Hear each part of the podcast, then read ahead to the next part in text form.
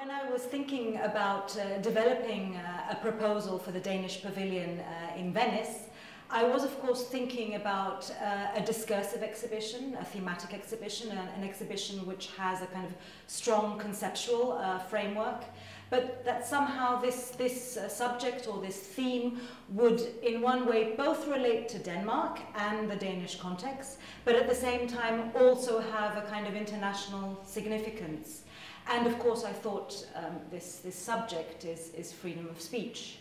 Because on the one hand, Denmark is, is a country known for its, uh, for its uh, freedom of speech. Um, it, it very often ranks top in the World Press uh, uh, Freedom of Press Index, but at the same time it has also suffered the trauma of freedom of speech.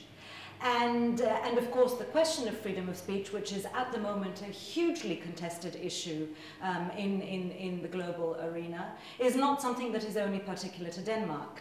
Um, it's, it's a question that I think is, is, is of very, very high importance and relevance at the moment uh, in many, many countries, both in the Western world, in Europe, but also in the United States, and not to mention, of course, countries like China or, or Russia, uh, which have long-standing um, problematic